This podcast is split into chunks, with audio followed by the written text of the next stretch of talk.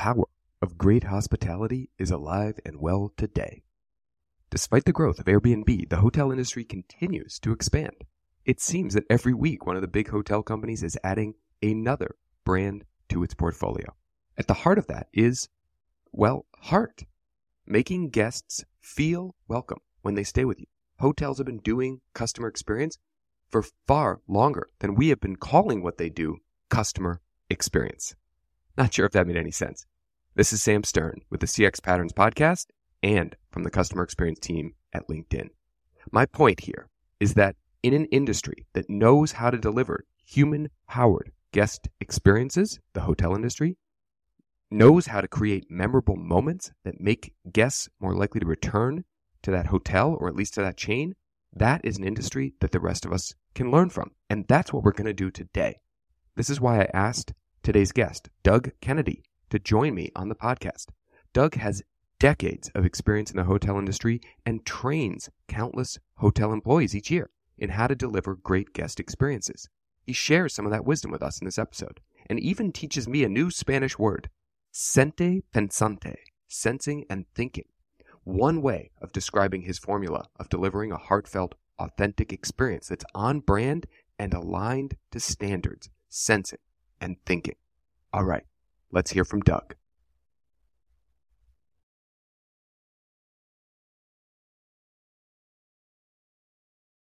Hi, everyone. Welcome back to the CX Patterns podcast with Sam Stern from LinkedIn. I am really excited today to be joined by Doug Kennedy, who is the founder and president of the Kennedy Training Network.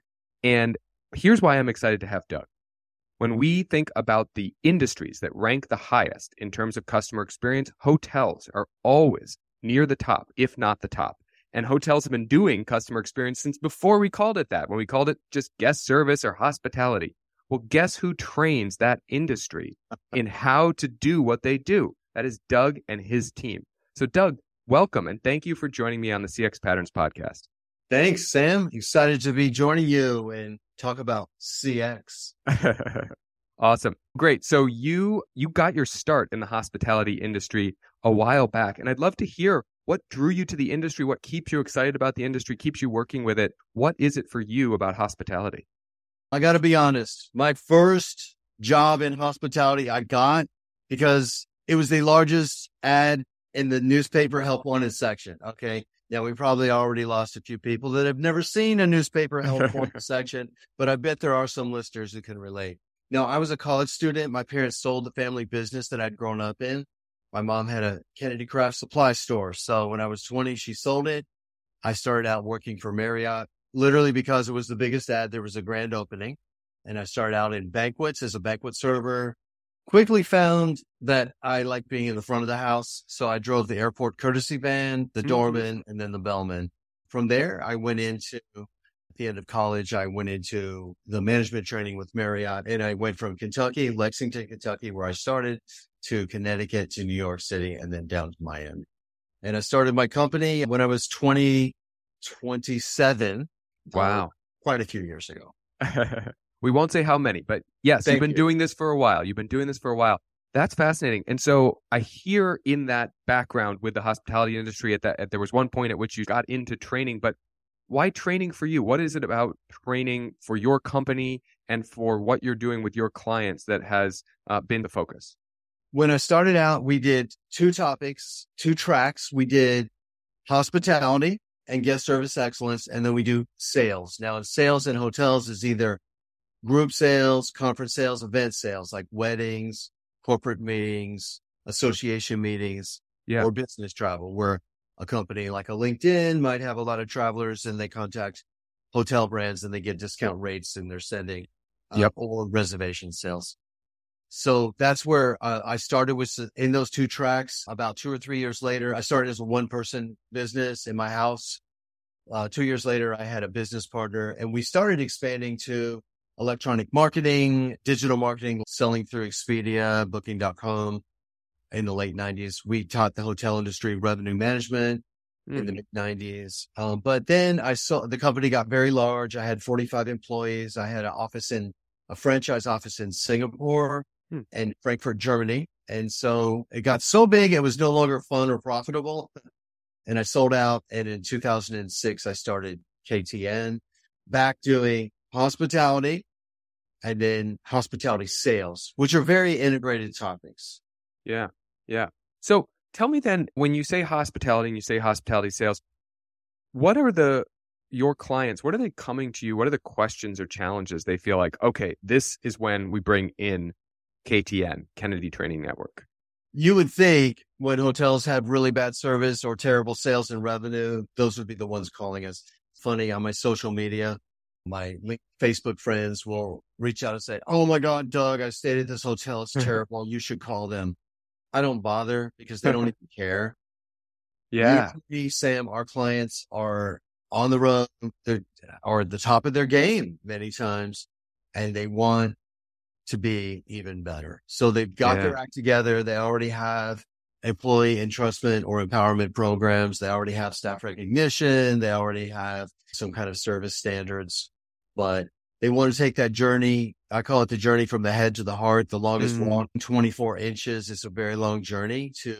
know customer service standards and to understand hospitality because service and hospitality is not one and the same. Yeah. Oh, that's fascinating. And I, I think that's such an interesting insight. I, by the way, I'm going to steal that because I get a lot of uh, requests from people who know me in my personal life. You got to talk to this company about their customer experience. And if it's that bad, it's to your point, it's that there's a reason right? for that. They are not paying attention to it. They really are. The ones yeah. who are doing good and great want to stay great. Yeah. And push on. Absolutely. So that is such an interesting point you ended on there with the difference between a customer service standard and true hospitality. And I would love for you maybe to tease that out for us a little bit sure. as an example that sort of stands out to you that really exemplifies that that difference. So, in my definition, the guest service and your world customer service. By the way, we have expanded outside of hotels by request. We I this year earlier I trained the PPAC Gladstone Bay, which is has about 500 employees in hospitality. We've also trained a lot of other theme parks, uh, amusement parks, all kinds of different things. But customer service or guest service is to me communication essentials. These are demonstrative. These are in person things like smile, eye contact, facial expression, gestures, listening skills, service recovery. Okay. So these are actual things you have to say or demonstrate. Hospitality comes from the heart. Mm. So the word hosp, the root word is H O S P E S, hospice is the root word of hospital, hostel, hospice, mm. care, hotels. And it has a diametric meaning. That means it both sides. So it means host and visitor.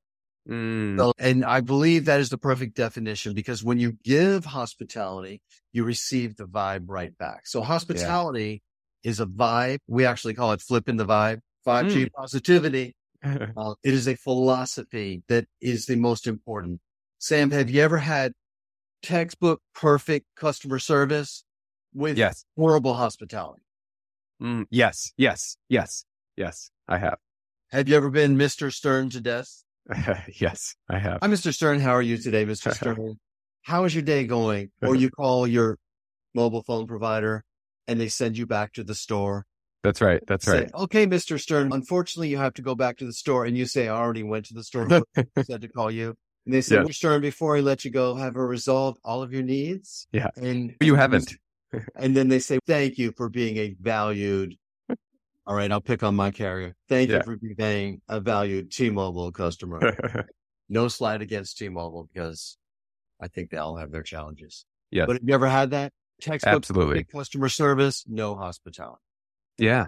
No, that's a great example because I think what you were uh, illustrating in that example is what I was thinking of as textbook customer service with no hospitality, where I can spot the elements of their scripting or their process notes yeah. that they're hitting to a T, but not with any humanity. no humanity. Saying. Yeah. And, and that's and what it, people want. Yeah, it, they they really do. So I so let me flip this slightly though, because I think sure. I, I'm I'm really that really resonates for me. And then what I can often hear some people saying is, "Wait a minute, are you saying to us that we should just unleash the hum- humanity of our people and there's no guidance, there's no guardrails. Yeah. So I wonder then if you think about it, like, how do you have the, how do you create an environment where you're confident that hospitality is being delivered in a really human way, but also to the standards that the brand Yes. has or the company has? It's both together. So in Yeah. our class, we are, we either teach live on site or private live webcam. Mm, The first thing is always why is customer service so important? In today's world, we used to have this thing called word of mouth. Yeah. One person would tell 10 others. Today, one person, it's word of click or word of tap on a glass. Yep. Yep. And one tells a thousand, ten thousand, a hundred thousand, a million, as you've seen Right. things. So that's the first part. And then the second part is the hospitality, which I think is foundational. And then the third part is the customer service, guest service. You have to have it all. I Yeah. did a, I taught a class in Mexico. I think the most beautiful resort physically I've ever been to called Nizuc. Shout out to my client, NIZUC. And a guy there, I was talking about the journey from the head to the heart. They're really good at the Forbes and AAA hotel standards. So they know politeness, using the name three times, ask Yep. permission to hold on the phone, all blah, blah, blah. And they, and they're also good at hospitality. But I was speaking of the journey from the head to the heart that connects the intellectual part of customer service with the hard part of heartfelt hospitality. And this guy comes up afterwards. His name is Edgar. He's now my friend. He says, Oh, Senor Kennedy, we have a word in Spanish. It's called senta pasante. And I said, Senta Hmm. what? And he said, senti pasante. So sense and feel. Oh, Sense and feel. Sorry, sense and think. Senti is feel. Pasante is, I guess, think or head. But it is the more, it is those people who connect emotion and intellect. So yeah. I think that is the magic formula, Sam, is to put the intellectual part of customer service with the hard part of hospitality. Now, in today's world, you do want to loosen up. Even Forbes this year, Forbes Hotel Rating Service is allowing use of first name officially for the Yep. first time ever if the caller says, Oh, just call me Sam. So Right. while we're getting more loose, still we want our people to be eloquent. So you need both. Yeah. No, and I think that's such a good example, right? It's that you want it to feel like you're delivering respect and being a gracious host. But if you take that too far in the the norms of today's society, it becomes stiff. And then that stands out in the other way. When I was a child, we didn't call any any any of our friends' parents by their first names. Now, all of my children's friends call me by my first name, and it would be weird if I were Mr. Stern. I don't think I would answer to that. Things change, And so adjusting to that that norm makes sense while still nailing that balance of service and hospitality that you were describing. That's the magic. But the balance of the hospitality and the heartfelt and the graciousness of the intellect put together, that is rockstar magical. Yeah. So question about and and I think I heard you and I've seen it in your materials and your website, right? Not just talking about the hospitality industry, that you're do, training with other industries too. And that's really encouraging to me by the way to know that other industries are unlocking or getting this hospitality insights and best practices.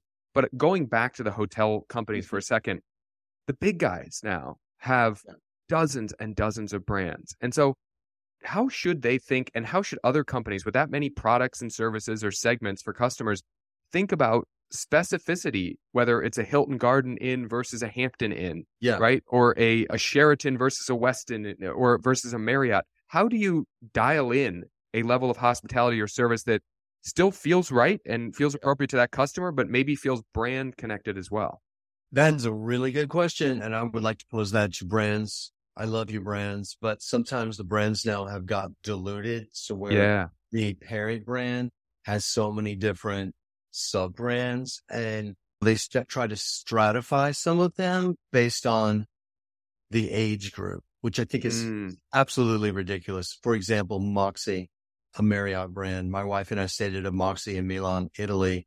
It's supposed to be for the millennials. And I go in there, I'm looking around like at the time I was in my mid fifties. I think I was the youngest person there. People don't stratify, self stratify by age group, by brand. Right. I think the brands maybe realize that since. But to me, I often say the Motel Six is someone's Ritz Carlton. Yeah, I love that. Yes, if you stay at a Ritz Carlton, you may want ladies and gentlemen serving ladies and gentlemen. Personally, for me, if someone calls me Mr. Kennedy, good afternoon, Mr. Kennedy. How are you? How was your flight in? I would rather have them be heartfelt and authentic. And I do think the luxury brands are trying for that. If I had a message for the brands, I would say that to remember it's the people parts that create guest loyalty, not the points. Yeah. And not the perks. Yeah. It's actually the title of my article that will probably be out when this podcast runs. It's not the points or perks, it's the people. And I give in there examples of times when I stayed at places that normally I stay with my clients or I get a deal, but actually where I stayed at places and I would go back there because of the people, not the Yes. not the points. Yes. I love that point. I my colleagues are probably sick of hearing me say this, but it is human delivered experiences are the Yep. most memorable. If you think about it from a human perspective, how are we comfortable interacting with each other and living with each other? It's because we're so good at reading facial expressions, body language, tone of voice, and we remember those types of things because that was part of surviving in, in tribes way back when. And and how do you stress that to brands? I know they're coming to you for training with their people, but how do you highlight that? How do you deliver that message to brands in a way that resonates so they continue to prioritize some of these human channels when if you think about a modern hotel experience Yeah. i can check in without going to the front desk i can access my room with just my mobile phone there's less housekeeping than there used to be Yeah. I, I can probably do it all as a touchless experience if i want to is that really a better experience though if i'm not going to Yeah. remember it I've always surmised that even business travelers prefer humans. Now, my theory on this was always by talking to the front desk staff at hotels that were clearly catering to business travelers. For example, the Hilton at Logan Airport. I asked the Mhm. guy, I said, so y'all have that self check-in now. I'm like, how many people use it? He said, oh, a lot. How many? Oh, about 20%. Now, Hilton came out with that app, if memory serves, around 2015, and this was 2022. yeah JD Power says, let's see if I can read this fine print here. 30% of hotel guests had the hotel or brand app on their device.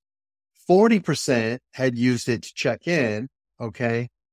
All right. So out of 100 people that travel, 30% had the app on their phone. And out of the people who had their app on the phone, four in 10 used it to check in. However, more than 75% of respondents who checked in online still interacted with the front desk staff. That's a great point. That's really interesting. So, switching gears here a little bit, on your site, when you talk about what you do, there's a Yeah. phrase that I really attach to memory makers. Yeah. And I think I, we're just talking about that welcome experience and the interaction with a human that can contribute to the memory Yeah. of the guest stay. How do you think about that in training and in preparing employees to make those memories for I'm so glad guests? you asked because that's really the key. Like, how do we translate that concept? Yeah. Now, you would think that would be a resort thing, but again, especially in today's world after COVID, there's leisure. People who've been blend business and leisure. So she's going on a business trip. She's bringing her husband or Yeah. digital nomads, Yeah. um, or even memorable business trips. Okay.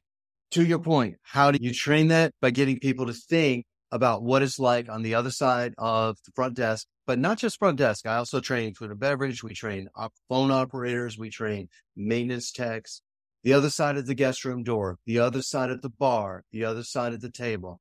What happens is we hire people and we teach them process. Welcome to the hotel. How are you? This is the computer. Learn how to work it.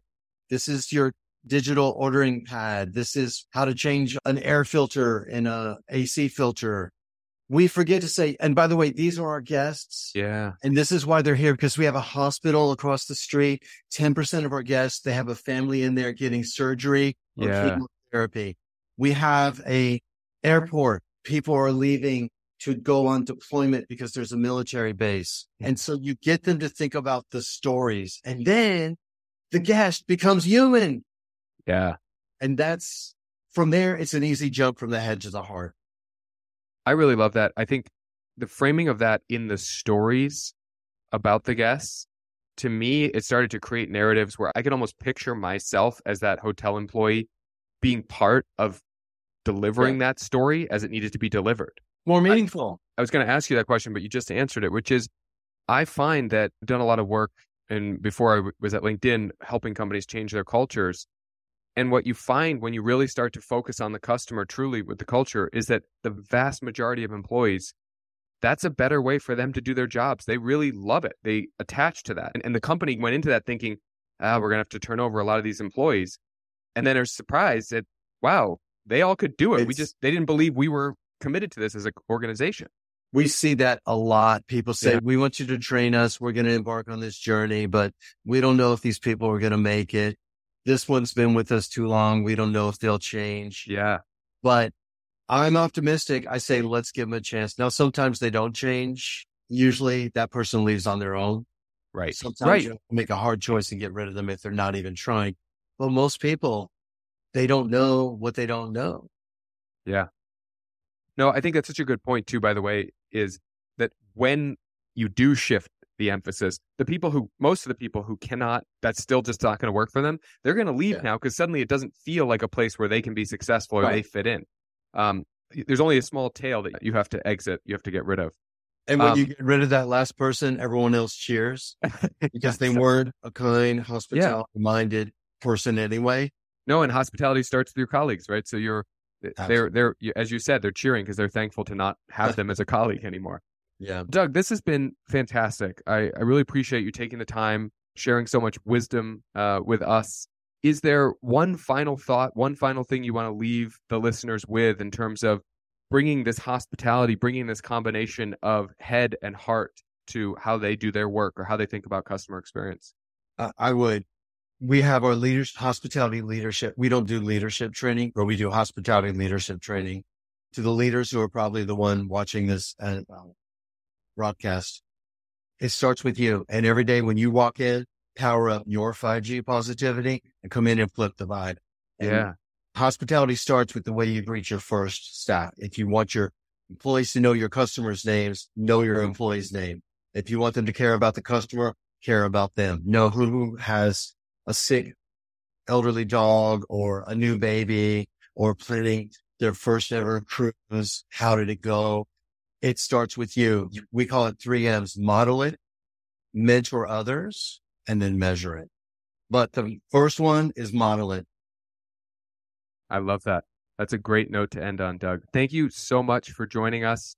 Really appreciate it. And listeners, I've provided links to a few of the Kennedy Training Network resources in the show notes and links to Doug so you can find him on LinkedIn and connect. And you may well see him at an upcoming conference. He's out on the road speaking and sharing his wisdom all over the place. Doug, thank you so much for joining the CX Patterns podcast. All right, Sam. Thank you for having me. Honored to be on your show.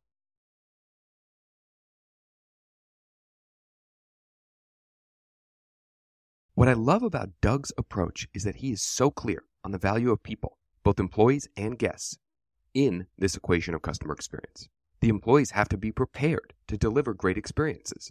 And, as Doug said near the end, that starts with leaders showing up first, modeling the behavior, mentoring their employees to deliver it too, and then measuring that customer centricity.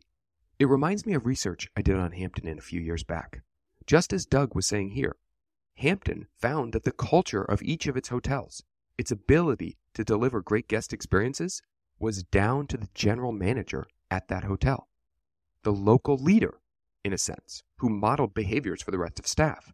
If that GM showed up and led from the front in terms of delivering great guest experiences, then the rest of the hotel staff would do so as well. That's the thing about customer experience. It's got a human quality, and there are endless nuances to human nature, to what motivates us, to what conditions our behavior. That was another point that Doug mentioned that really struck me he's not getting calls from poor performing properties. It's the top performers looking to stay on top who bring him in. Think about that the next time you're somewhere receiving a less than stellar service experience from an employee. Maybe that hotel or restaurant doesn't care and their employees know it. And more than likely, that hotel or restaurant or other service business hasn't invested in employees and they don't have leaders who are modeling and mentoring customer centricity. That's all for now. I'll be back in two weeks with another episode of the CX Patterns Podcast. If you're enjoying these episodes, I'd appreciate it if you shared the podcast with someone else who you think would enjoy it too. Thanks to Emily Tolmer, my colleague, for the logo, and my friends Moon Island for the music. They just dropped a new song on Spotify, and it's a banger. Check it out. Talk to you soon.